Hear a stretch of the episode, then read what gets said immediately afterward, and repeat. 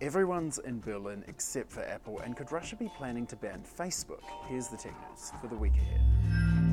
If you're eagerly awaiting Google's internet router, the OnHub, it's released Monday, August 31st. Google says the router has a new 360-degree antenna designed to enhance its signal by pointing Wi-Fi in the direction of your device. But its specs also include new types of antennas. Google doesn't say what these do, but they're standards most commonly used to talk to smart home devices. Tuesday, Facebook and Russia's relationship gets complicated. On September 1st, a new law comes into force in Russia requiring tech companies to store the data they hold on Russian users within the country. Companies like Google have already made moves to migrate data to Russia, but Business Insider says Facebook is yet to follow suit. The Kremlin hasn't said what happens if Facebook doesn't comply, but in early August, the Kremlin banned Reddit over a 2-year-old post that gave instructions on how to grow magic mushrooms.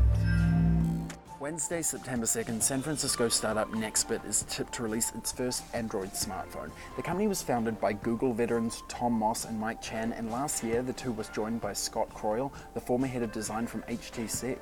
Details are light on the Nextbit phone, but Moss told CNET he expects the device to compete in the new premium tier of phones, hitting anywhere between $300 and $400. September 4th marks the beginning of the IFA conference in Berlin. IFA is usually second only to Mobile World Congress for mobile and wearable releases each year. Here's what we know so far.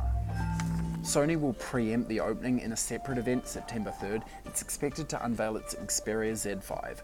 The stakes are pretty high for Sony. Its mobile division took a 16.3% revenue dive last quarter.